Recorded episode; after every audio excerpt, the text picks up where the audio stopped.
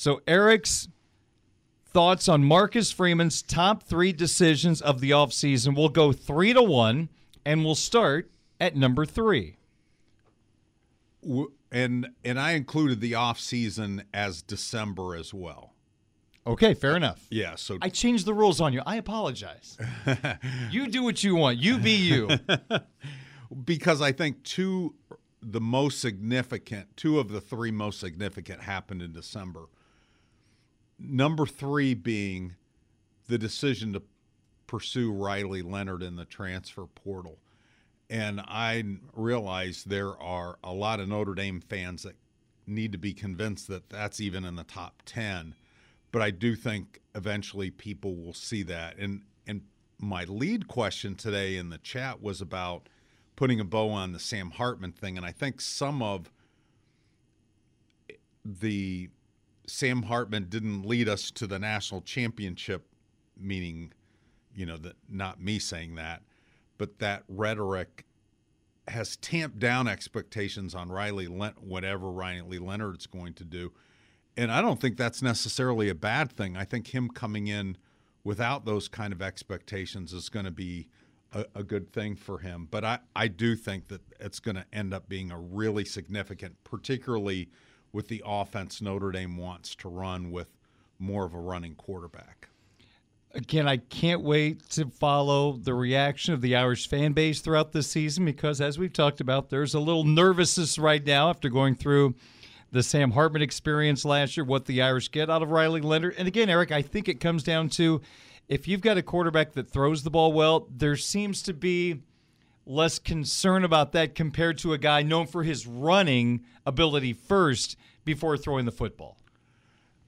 I, I would agree with you. I think optimally you want to be able to do both, like Jayden Daniels did, set the NCAA record for passing efficiency and also lead the country in rushing by quarterbacks. I mean, he both. So he was excellent at both things. Um, I think Riley Leonard could lead the country in rushing by a quarterback. He needs to be a top 20, preferably a top 10 guy in pass efficiency. If he does that, that's a home run for Notre Dame. Uh, but I think we saw in certain situations last year – where Notre Dame didn't have that running quarterback to kind of dig them out of some checkmates from an X and O standpoint, partially checkmates because of an inexperienced offensive coordinator, but they were checkmates nonetheless, where a running quarterback would have helped in those situations. Third and 12, it's not out of the realm of possibility he doesn't take off and pick up the first down. I mean, I can talk about all day about what he could do in the red zone, but I think in those situations, it's third and 12, and you're bringing a blitz. If he sneaks through that first line of defense, Eric, he could be off for a big, big gain. So even those third and 12s don't necessarily have to be completed passes. Now, that's the way you'd like to get it yeah. done. But his, I think, watching film on him at Duke a little closer, the way he just kind of sneaks through little gaps. Yeah in the pass rush. And once he gets through that line of defense, I mean, he is off with that speed and power. It's really going to be very interesting to see the different ways Riley Leonard runs the football effectively for this offense. Speed and power. And it's going to be interesting on third and one and fourth and one because suddenly Notre Dame has a, a little bit different option there Whereas, you know, the two fourth and ones in the Ohio State game that Sam Hartman wasn't able to get, you know, I think that comes back. And we, we saw Mitchapalooza, you know, at, at a time too, a couple years ago, where um, the tight end, who was a high school quarterback, came in and got, um, you know, first downs and was very good in short yardage. But I think you'll be able to – you know, or is he going to hand it off? Is he going to throw? Is he going to do a RPO? Is he going to do a quarterback sneak? And so uh, I think there's a lot of really interesting possibilities there. I would say Sam Hartman against Ohio State, he scampered for the first down. Riley Leonard will bulldoze. Right. And sprint by people too. the you know, I and again, if you just look at Riley Leonard's raw numbers, and his raw numbers in 2022 were pretty good. But I did wonder why he was looked upon by somebody like Mel Kiper as an NFL prospect. I thought, does he really throw the ball well enough? And and I think Mel was anticipating that that would continue to be something that improved. But then we saw him at his best last year in the Clemson game to open the season. A lot of people watched that game. And you see exactly how he toggles between the two worlds and he kind of takes over a game. And in big moments he seems to always have answers. And it's not always with his arm. I think mike denbrock would like and gino guidugli and marcus freeman would like more of those answers to come from his arm. But i think they really value what he can do with his legs so that's going to be really interesting to see what Notre Dame's offense looks like. Eric's opinion on Marcus Freeman's top three decisions of the offseason. Number three, bringing in quarterback Riley Leonard. Number two. I mean, Marcus had to convince the right people and and get this on the table, but um, Al Golden's extension, you know, Marcus didn't drop the contract, but getting that commitment from Al Golden, I think was and and just not playing the carousel game. Let's let's just get this done, Al, and and get you an extension and get a commitment. I think that was really key. Um, and again, that doesn't mean he's necessarily going to stay for four years, but a four-year commitment means you'll at least probably get two years, if not the whole four. And uh, you know that sends a message to recruits too that Notre Dame is making a commitment to having a top tier defense. And I know people continue to ask, does this mean that the NFL won't be calling on Al Golden or Al won't be pursuing the National Football League? Things are starting to die down now in the NFL. So I think you've said all along anything can happen, but. Yeah. There was a good feel that Al was going to stay. So I think we're pretty much to the point now that we're safe. I, I think so. Okay. I think they're moving in a good direction. And I, I remember, you always kind of remember the guy's comments when he came in, and I, I don't think he would have come back to college had it not been for Notre Dame. I mean, he said it's Notre Dame and Marcus Freeman, and that made it a unique opportunity. And now he's kind of, it's kind of like, you know, those people at the grocery store that try to get you to do samples so that you'll buy the product. You know, they tried the sample and it was like, oh, this is pretty good. I need to take this to the checkout counter. okay. Finally, in your opinion, Marcus Freeman's top decision of the offseason, and I pretty much know what it's going to be, and I concur with your choice. Picking up the phone, engaging Mike Denbrock's interest in coming back to Notre Dame and that got the ball rolling and it moved very fast once it got rolling. And certainly, again, he needed Notre Dame administration backing uh, to make that happen. But, you know, without that phone call saying, ah, you know, some people would have said, well, he, why would he be interested? You know, he's at LSU, he's happy down there. But those guys talk pretty regularly. Um, and so I remember making that same phone call to somebody that knows Mike Denbrock really well and saying, Do you think Mike would be interested in, in him saying, I do? And so this was happening about the same time and I and then it went downhill very quickly and happened and I think that this is going to be really exciting. And when you with a lot of work. Oh yeah. A lot of work. It isn't just put Mike Denbrock in there and everything's going to be like right. fantasy football. It's going to be great. It's right. it is going to take work. There's a lot of new parts, new terminology. Although they're probably going to keep some of what the last coaching staff used, but there's a lot of personnel turnover. That offensive line has to be put back together. This isn't just plug and play.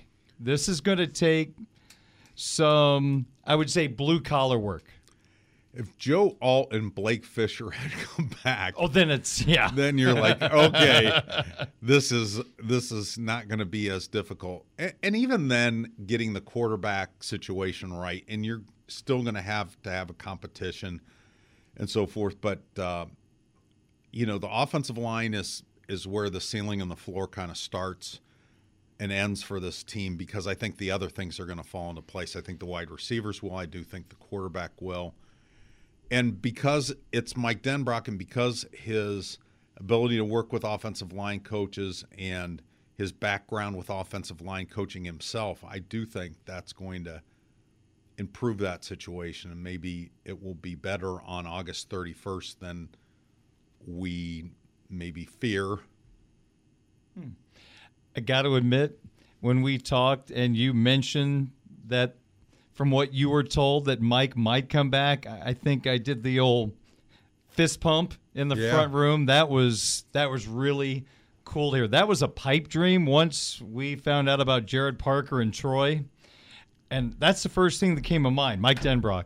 If Mike is back, then we look up we look at this offense totally different and by golly, here we are and and it's interesting sometimes some the blessing and something that didn't happen. And there was a point where um, after Brian Kelly fired Chip Long after the 2019 season and decided to go with Tommy Rees as his offensive coordinator, there was a thought of bringing Mike Denbrock back to be like an associate head coach and be kind of a safety net, driver's ed teacher, you know, mentor with a with a humble ego, but but helping Tommy Rees, and and that didn't end up happening for various reasons. And I think Mike guess why. and I think Mike Denbrock became a better offensive coordinator in those years to where I think he's ascended where he's where I think the whole country views him as a top, absolute top tier offensive coordinator. And I think the LSU experience helped him get to that point. Certainly, Desmond Ridder at at LSU, and then you know coming back to Notre Dame Stadium as Cincinnati's offensive coordinator in 2021, and going against Marcus Freeman and and on that day in that Cincinnati Notre Dame game, the game that kept Notre Dame out of the playoff, you it's it's hard to argue somebody else was a better coordinator that day, had a better day as a coordinator than Mike Denbrock did out of the four coordinators in that game. And the person who had the most difficult day was Tommy Rees. Correct. Hand- he was bad in Captain Clay. He bad in Sugar Ray. He bad in that. Who that? You, the new boy got Mike Mike Tyson. Look like a bulldog. He bad in him too. Here's your host, Darin Pritchett. I don't know who that is.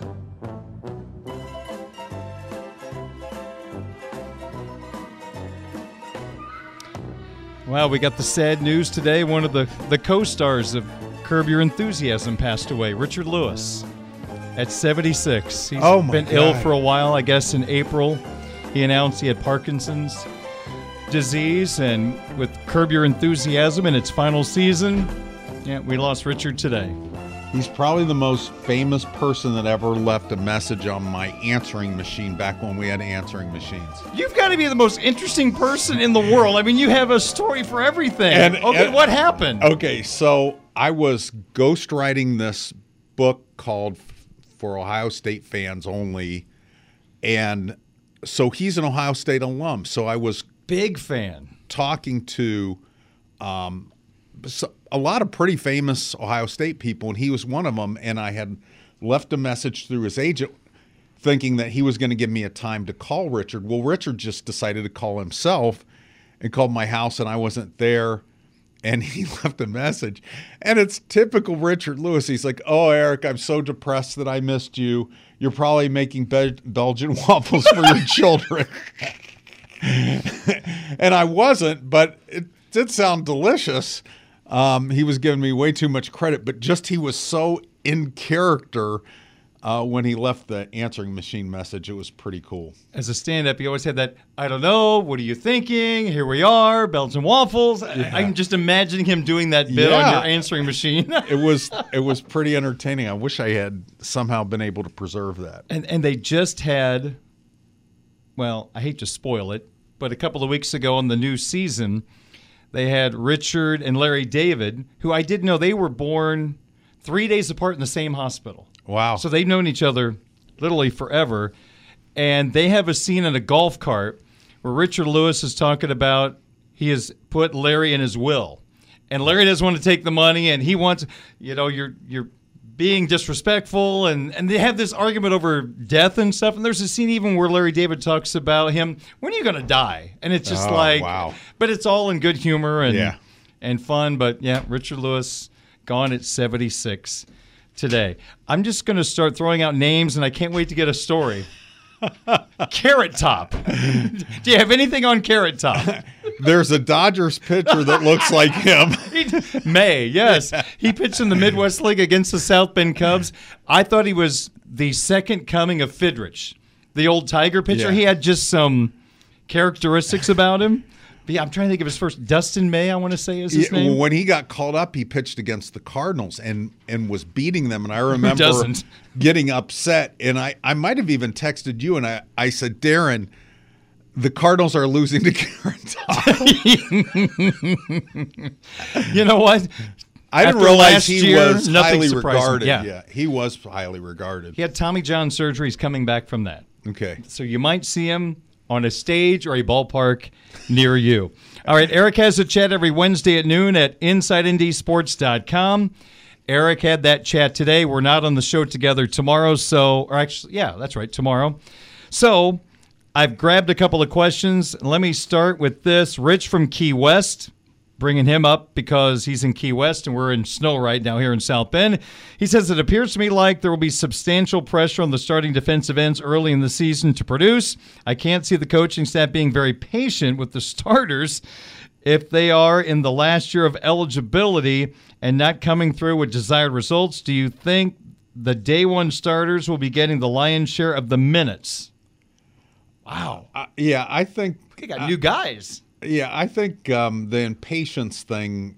uh, y- here's, I guess that's what kind of pushed my answer to to him, is that, um, you know, Jordan Botelho, they wouldn't have invited him back if they didn't think there was going to be progress in 2024 with him, and I do think that he made progress, even though it wasn't consistent. I mean, he was the Sun Bowl MVP. Um, given how many times he's been back and forth between linebacker and defensive end, I- just think he'll settle in. And and they wouldn't have got went out and gotten R.J. Oben out of the transfer portal if they didn't think there was potential for him to turn into. Javontae Jean-Baptiste. I will say this: there's some good young talent behind those guys, and they tend to play rotations anyways. It's not, um, you know, Jordan Botelho's going to play until somebody, you know, they're going to rotate in other guys. We'll see Junior Tuihalamaka. We'll see Boubacar Traore. We may even see Logan Thomas if he gets his weight up high enough. And on the other side, we're going to see Joshua Burnham. We may see Aiden Gobaira if his knee Yeah. recovery is coming. I mean, there's some Bryant uh, Bryant Young's son Bryce is really a fascinating prospect at 6'7", 250 freshman coming in. So I have high hopes for the defensive end position. Now, again, that's what spring football and off-season football is about answering those questions. So we'll see. Okay, we've got Ryan from Mars, Pennsylvania. Eric, which running backs will do the best with Audric Estime going to the NFL? Well, you know, there's six of them, and they're all six going to be here for spring. There's two freshmen, and then there's four returnees. And I think, in order, the guys that will get the most opportunities will be Jeremiyah Love, Jadarian Price, Gi'Bran Payne, and then Kedren Young, the freshman. I'm not sure what the role will be for Devyn Ford, but he's very valuable on special teams. Aneyas Williams may surprise us, but I think Kedren of the two freshmen will probably be able to earn a role. But I think the top of that depth chart is going to be much more similar to 2022, where you had a real timeshare with Logan Diggs and Audric Estime. I think that's what we'll see with Price and um, Love. Also from Eric's chat today at InsideNDSports.com, Larry from Topton, Pennsylvania. Can you offer us a way too early keys for the Texas A&M game that would offer us fans some Notre Dame optimism for that game? that Carter Carls will not be playing quarterback. And Carl Carls will That not hurts. be playing quarterback, but we will be in the press box with him, and that will be an interesting experience. We haven't experienced that in a while. Carter is a former South Bend Tribune colleague of ours who we dearly love and who is getting married in May. Dearly loved platonically. Anyways, uh, we don't want to uh, get his new wife worried. We. Um, I, I think the thing that I can assure Larry, who's nervous about this game, is that Notre Dame's defense from the get go should be good enough in every game to keep them in every game. It won't win every game for them, but they're going to be in every game because of their defense. And then I think where I'm encouraged is I feel that there are some pretty intriguing pieces. There's talent on offense. And I think Mike Denbrock and his association with Mike Brown and Gino Guidugli, I, I think that's going to really help with bringing that offensive talent along. So I feel better about the Texas A&M game than maybe Vegas does at this point. Uh, I think Notre Dame, by the time it rolls around, will be favored. I don't think it's a blow up by any means. I was talking to Dennis Dodd today from CBS Sports, their national writer, and we were talking about that game a little bit. And he also thinks Notre Dame should and will be favored in that opener. He's going to be our podcast guest tomorrow. You're just throwing out names left and right. Richard Lewis, Dennis Dodd. I'm telling you. Well, we'd like to get Carrot Top on the podcast. I saw him at the Super Bowl. Did you really? He looks like Oh, he has lived life a Oh little yeah, hard. I did see that picture. Yeah, he was in the box with Jimmy Kimmel and some other. Yes. Kelly Clarkson maybe was in that there. Kelly Clarkson. Okay. Yeah. Very good. And let's go to Sed Walker from Saginaw Mission. He said, Saginaw Pride, Eric, who do you see being the biggest surprise on offense or defense during spring practice? Yeah, I get asked this a lot. You know, Marie earlier in the chat asked for players that were unknown or, or never talked about. And I thought, do those exist on the Notre Dame roster? So I gave her a different answer. I went really deep down the depth chart and surprise meter on that. But I think to me, the two that probably will surprise people are Aamil Wagner at offensive tackle and Luke Talich at safety. I think for Marie, I gave her um, Kahanu Kia at linebacker, and offensively, I went with Micah Gilbert, a freshman wide receiver. I do think those are two players people aren't talking a lot about, but I think everybody on Notre Dame gets talked about. Okay, very good. That's just a sample of everything that Eric and his fan base talked about. Read the entire transcript at InsideNDSports.com. Eric's part of the Rivals Network covering Notre Dame athletics, and you can be a part of the festivities next Wednesday at noon. And if you take part, just throw out random celebrities to Eric, and we'll see what we come up with. Other stories from Eric's past. I mean, we had Sean Kemp, Richard Lewis. I mean, the list goes on and on. 553 Twitter question of the day is next on WSB. This is the Budweiser's weekday sports beat Twitter question of the day from Sports Radio 960 WSBT. 557 at WSBT. Eric Hansen, the publisher and editor, Hall of Fame writer at InsideNDSports.com. My name is Darin Pritchett. Let's get to our sports beat. InsideNDSports.com Twitter question of the day from Monday. I was not on the show yesterday. Monday, I asked this, Eric. Jac Collinsworth was removed by NBC as the play by play voice of Notre Dame football and replaced by a former broadcaster of the Irish, Dan Hicks. This decision will lead to your game experience being fill in the blank. More enjoyable, no different, less enjoyable. I won't ask you because you're at the games, and if you look something up, you're not listing for the play by play. I will say this our subscribers would say more enjoyable pretty unanimously. Okay, you Yeah. speak for the population. I'm just relaying information. Yes. I like Jack. I've met him and I like him as a person. Just too early in his career. Yeah. Way too early. Okay, the answers were as followed. Third place, less enjoyable, got 4%. I'd like to word with those people. Mm-hmm. Oof. No different, 32%, and winning easily with Jac Collinsworth out, your game experience will be more enjoyable. They got 64% of the vote. Dan Hicks is rock solid. Good, solid broadcaster. And hopefully he'll be talking about a lot of wins coming up in 2024. To today's question, which you can find on my Twitter X account at 960SportsBeat. Notre Dame football will go 9 0 this fall against teams not named Texas A&M, USC, and Florida State. And really the Irish need probably to run the table in these 9 to ensure their spot in the playoff, assuming they win two of three against the other three. One and three, it gets a little dicey, I think. Ten and two, with that schedule, Eric, I'm I might be biting my fingernails a little bit. I would be biting my fingernails because then you're saying two of those losses come in November. Mm-hmm. Oh, that's a good point. Yeah. Yeah. All right. So, is the answer true or false? Notre Dame football will go 9 and 0 this fall against teams not named A&M, USC, and Florida State.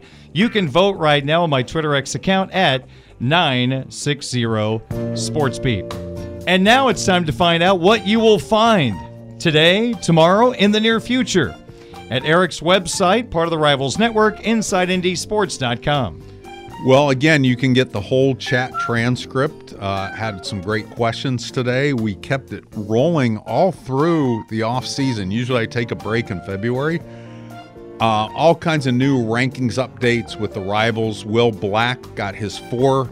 Remember, we talked about him getting a four star. He got a four star from Rivals today.